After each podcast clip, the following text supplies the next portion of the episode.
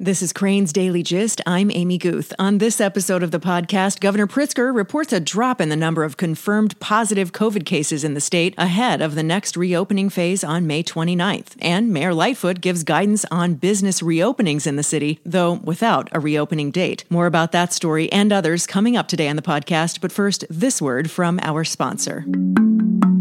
Wintrust Commercial Banking offers a full suite of financial resources designed to meet the needs of middle market businesses and larger companies. With comprehensive and personalized financial solutions coupled with bankers who get to know your industry's demands, Wintrust Commercial Banking is committed to providing the tools to help your business reach its strategic growth initiatives. You've got a vision for your business, and Wintrust Commercial Banking is here to help you see it through. Find out more at wintrust.com. Member FDIC, equal housing lender. Businesses looking for help in navigating the COVID 19 crisis should check out Small Business Lifeline, a new weekly podcast from Crain's. Every Thursday, the free Small Business Lifeline will offer expert advice and information on accessing needed resources during the crisis. Listen to Small Business Lifeline at chicagobusiness.com slash SBL. All right, it is time for our weekly check in with Crain's senior reporter Steve Daniels about all things economic news. Steve, what's top of mind for you today on that front? I think what's top of mind is, is the stock market and uh, the very strong performance of stocks of late to the point where you sort of think that the damage has been massive in terms of the market, but the S&P 500 is down 7% for the year now, um, which doesn't seem to jive with what's actually occurring in people's lives. Uh, a horrendous virus that's we're going to claim 100,000 lives here very shortly.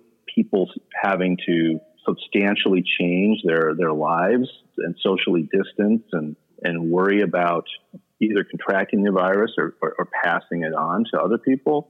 So it's it's a uh, I think that's what's top of mind, and it, and it's you've got basically a disagreement between stock investors and consumers over what's going to happen, or at least their feelings of uh, optimism or pessimism. Stock investors are clearly optimistic that as economies open up, and every everyone is going to open up to one degree or another here relatively shortly, including the city of Chicago, that that will prompt economic growth to resume. Uh, that we'll see something like that, that uh, V-shaped recovery that we keep talking about, or uh, people keep talking about, occur.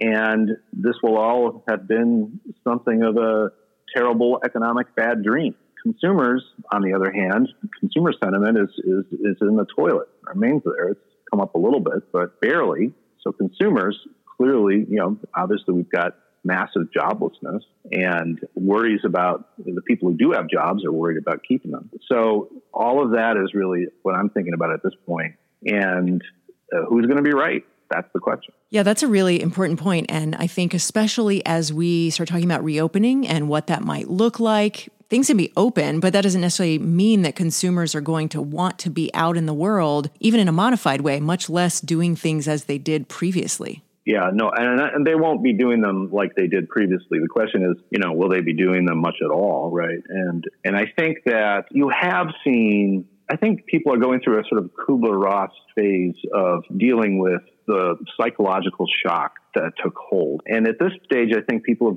are starting to get used to the idea of this is how things are going to be for a while. And, you know, you do see more people out and about, especially as the weather is getting better. You know, at least in, in Chicago, at least where I am, I, people are, are good about using their masks. You're seeing um, traffic on the roads come back a little bit. They're certainly not at the same levels, but uh, depending on where you are, I was in a suburban area recently and everything looked like it was just the way it used to be. In the city, not as much. But at any rate, yes, that is the key. I mean, will people go to get their hair cut? Uh, will people sit outside eating al fresco, which is, I think, the only way that that is going to occur in Chicago, or at least it appears that way. And, you know, the big overarching question in terms of economic comeback is the virus that's the question.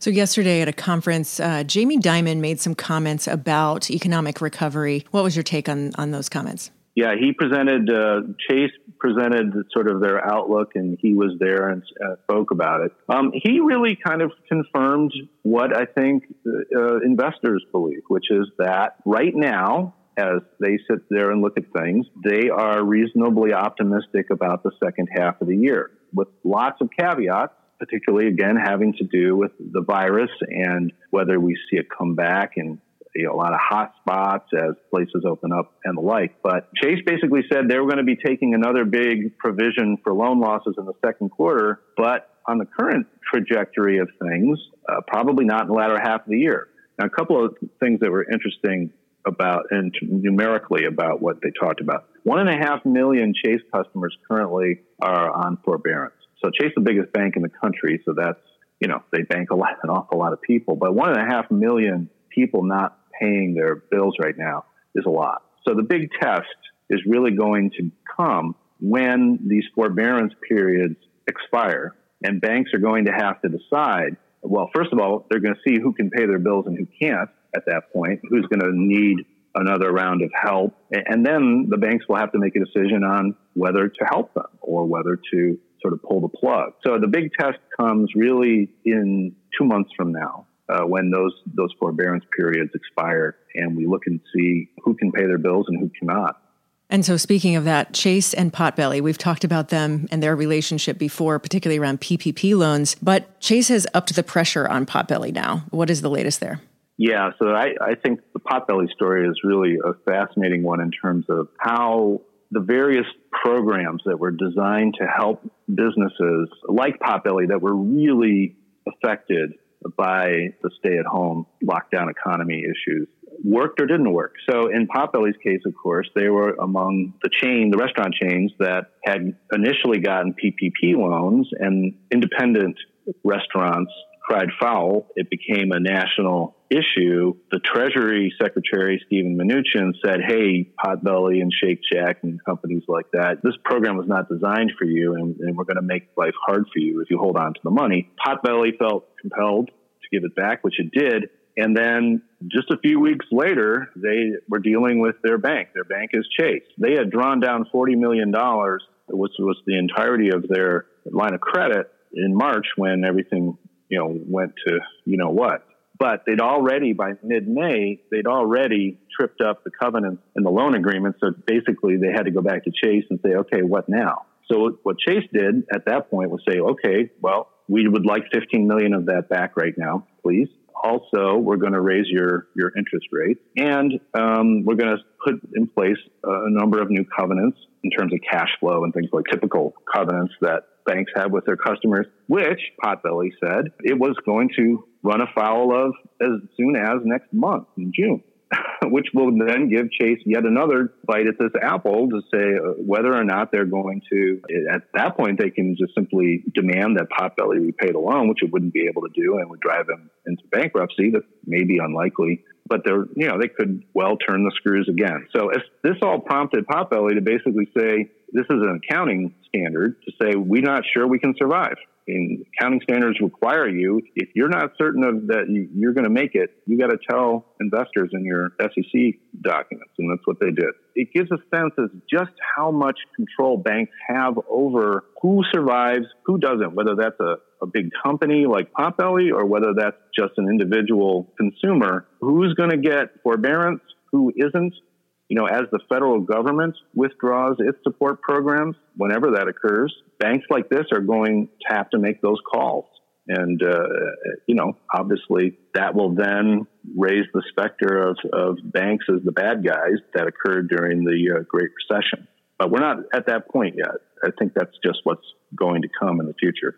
And that's something that you and I had talked about before that one of the differences between then and now, the, the 2008 9 recession and now, is that banks were the bad guys then, and they're not now. It's something totally different. But it sounds like the potential is there for that to shift.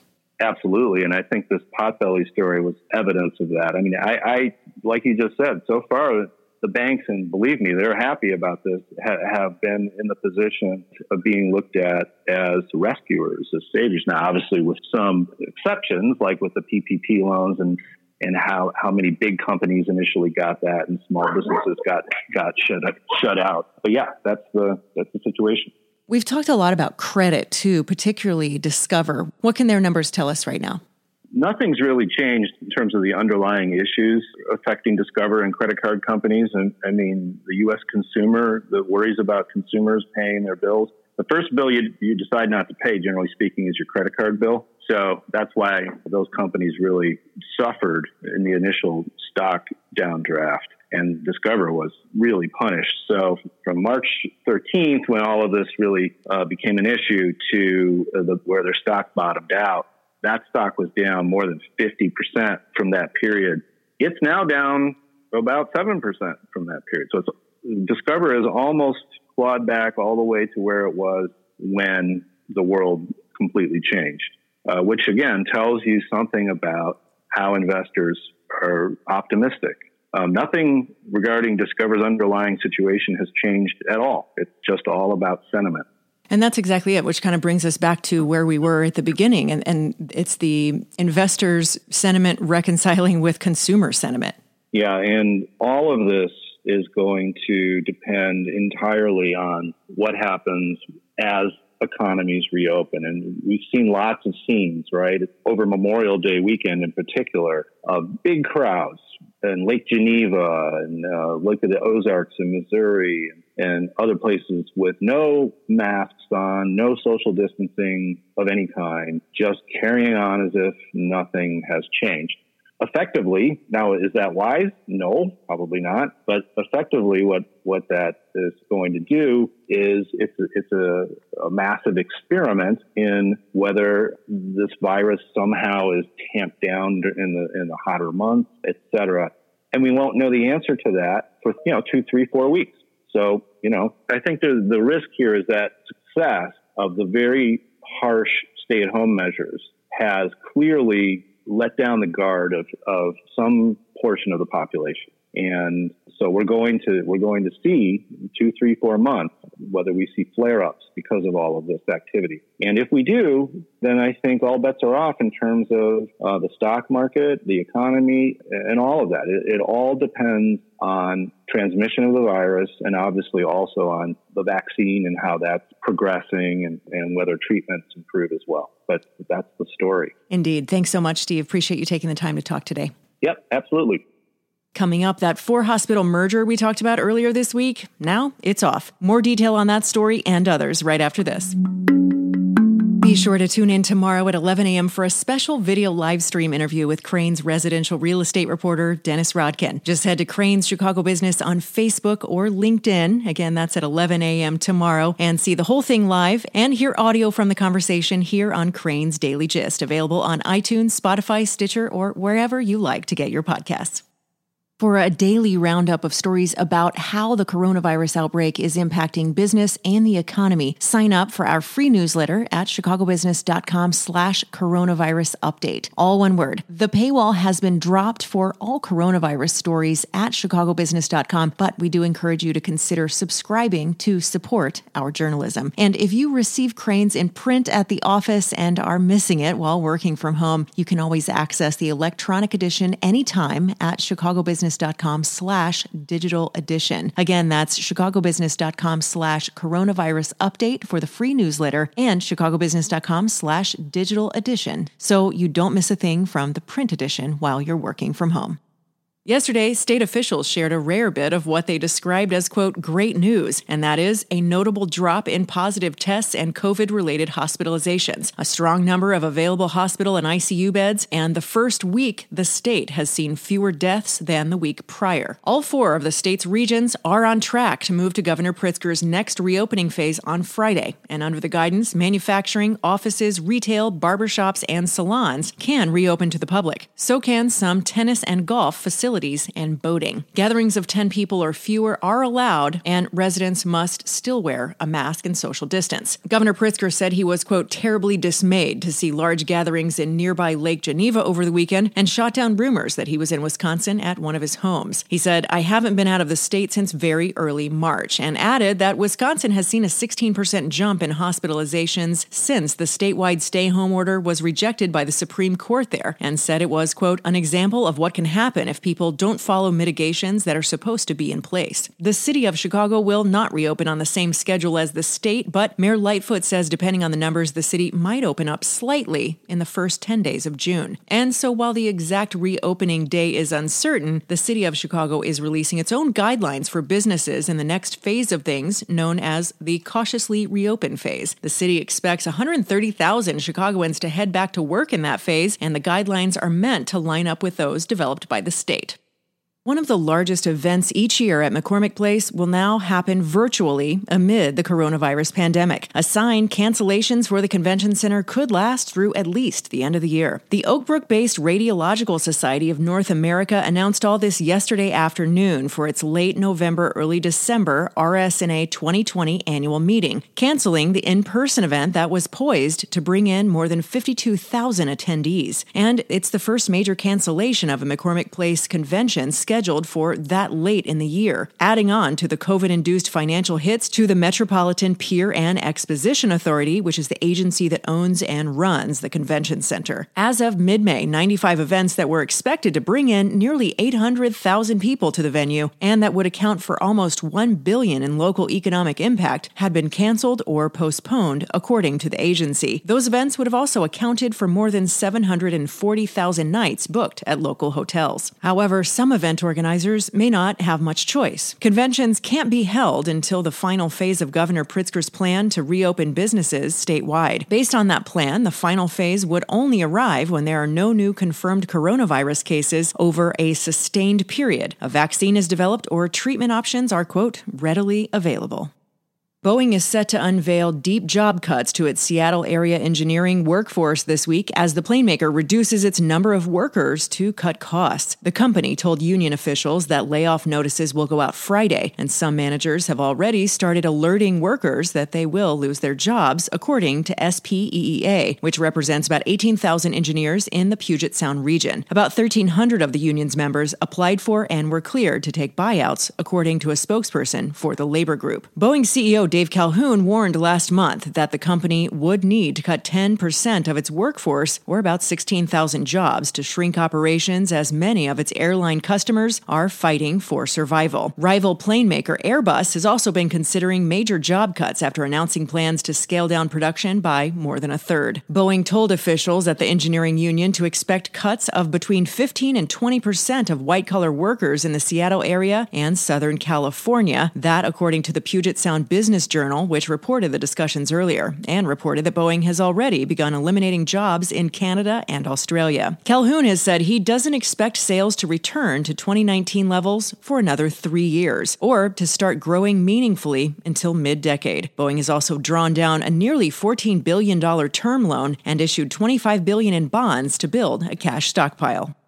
In one final story for today, the merger of four financially struggling Southside hospitals is off. This comes after lawmakers approved revisions to the state's hospital assessment program, but left out a pool of about 500 million to help facilities across the state transform as the healthcare industry evolves. And these Southside hospitals were counting on a big piece of that funding. The hospitals said in a letter to the Illinois Department of Healthcare and Family Services director, quote, after carefully evaluating the 11th hour shift in the legislation legislation establishing the Hospital Transformation Fund, we have determined that we see no path forward for our project that would transform healthcare on the South Side and help address disparities in health for the patients we serve. The letter continued We have grave concerns about this development, and we believe this action will force hospital closures, cause further service cuts, and push access to care even further out of reach for the families we serve. The four hospitals, Advocate Trinity, Mercy, South Shore, and St. Bernard, said in January that they were aiming at creating a single system with one leadership team aimed at improving healthcare in their Southside communities. The four hospitals had requested 110 million from the Hospital Transformation Fund for fiscal year 2021, asking for a total of 520 million over the next 5 years to offset losses and create the new single system. A source close to the deal told Crain's. The letter also said, "While we cannot go forward, we have formulated a strategic business case for transformation that hopefully will not be lost." And could serve as a future resource for the state. Continuing, our Southside Coalition will do our best to share this expertise and conclusions as the state considers whatever path it will take to address the unacceptable disparity that remains and the precarious financial situation faced by hospitals in the region.